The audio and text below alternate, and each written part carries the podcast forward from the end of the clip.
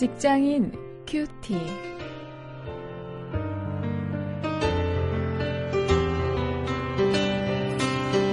여러분 안녕하십니까? 3월 10일 오늘 계속해서 마태복음 10장 16절부터 23절 말씀을 가지고 어제에 이어서 일터 전도를 함께 생각하십니다. 뱀같이 지혜롭고 비둘기같이 순결하라 이런 제목입니다.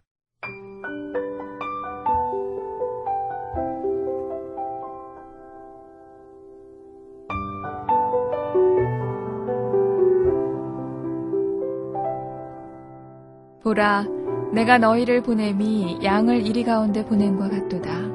그러므로 너희는 뱀같이 지혜롭고 비둘기같이 순결하라. 사람들을 삼가라.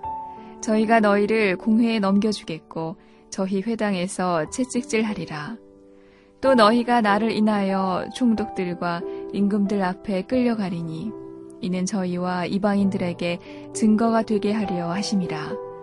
너희를 넘겨줄 때에 어떻게 또는 무엇을 말할까 염려치 말라. 그때 무슨 말 할 것을 주시리니 말하는 이는 너희가 아니라 너희 속에서 말씀하시는 자, 곧 너희 아버지의 성령이시니라. 장차 형제가 형제를, 아비가 자식을 죽는데 내어주며 자식들이 부모를 대적하여 죽게 하리라. 또 너희가 내 이름을 인하여 모든 사람에게 미움을 받을 것이나 나중까지 견디는 자는 구원을 얻으리라. 이 동네에서 너희를 핍박하거든 저 동네로 피하라. 내가 진실로 너희에게 이르노니 이스라엘의 모든 동네를 다 다니지 못하여서 인자가 오리라.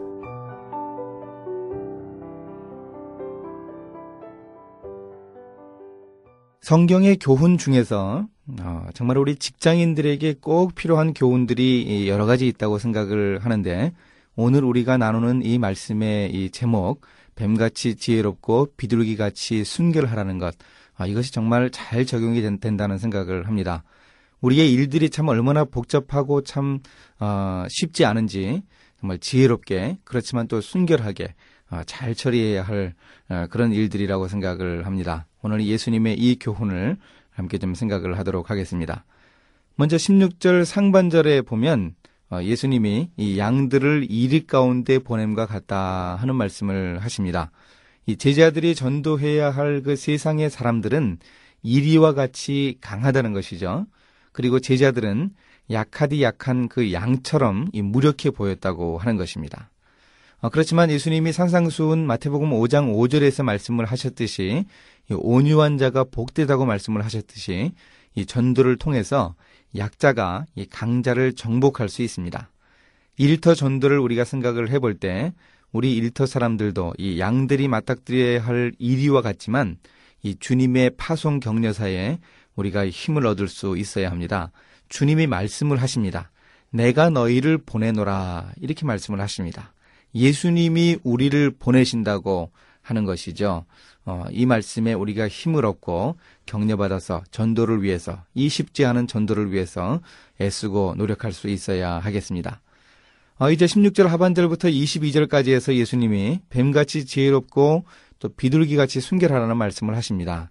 참 일터의 전도자가 바로 이런 교훈을 어, 되새길 수 있어야 합니다. 창세기 3장 1절에 보면 하나님이 창조하신 들짐승 중에 이 뱀이 가장 지혜롭다 이렇게 표현을 하고 있죠. 그것처럼 그 뱀처럼 이 지혜로워야 한다는 것이죠. 또 어, 아가서 1장 15절 또 호세아 7장 11절 같은 곳에서 이 비둘기는 이 순결한 그런 짐승으로 묘사가 되고 있습니다. 그 순결한 비둘기처럼 선해야 한다 이렇게 예수님이 말씀을 하십니다. 이 두 가지가 어울리지 않는 것 같지 않습니까? 이 둘이 전혀 어울리지 않는 것 같습니다. 어, 그런데 이것을 동시에 가지지 않으면 우리가 악한 세상에서 효과적으로 전도하지 못합니다. 이 선함과 순진함이 없는 이 지혜는 자칫 교활함에 빠지기 쉽지요. 또 예리한 지혜가 없는 이 선함은 어리석음에 빠지기 쉽습니다. 나약해지기 쉽습니다. 어, 이것은 이제 구체적으로 복음 전파를 하다가 잡혀갔을 때 이 성령님의 인도하심을 통해서 문제를 해결하라 하는 것으로 나타납니다. 아, 이렇게 뱀같이 지혜롭고 비둘기같이 순결한 것이 어떤 것인가 하면 아, 이렇게 성령의 인도하심을 따라서 성령이 아, 말씀하라고 하는 그 지혜를 따라서 대답하고 문제를 해결하라는 바로 그것을 통해서 우리가 확인할 수 있습니다. 이렇게 전도하다가 우리가 사람들에게 미움을 받을 수도 있습니다. 그러나 그때 견딜 수 있어야 합니다. 나중까지 견디는 자가 구원을 얻으리라고 어, 예수님이 22절에 말씀을 하십니다. 그것도 바로 이 뱀같이 지혜롭고 비둘기같이 순결한 것입니다.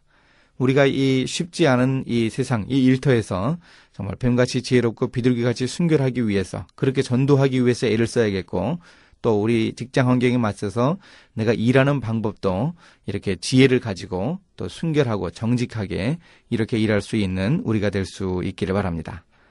이제 말씀을 가지고 실천거리를 찾아보겠습니다.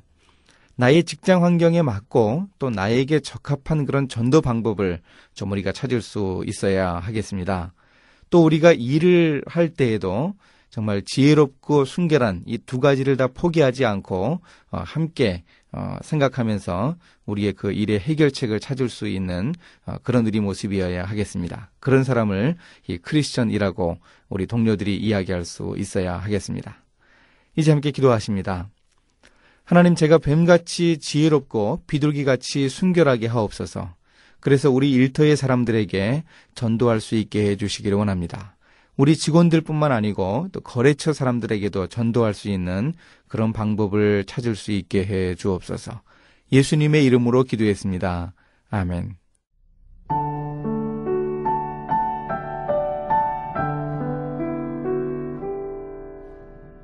관공서에서 일하는 한 직장인의 전도법입니다.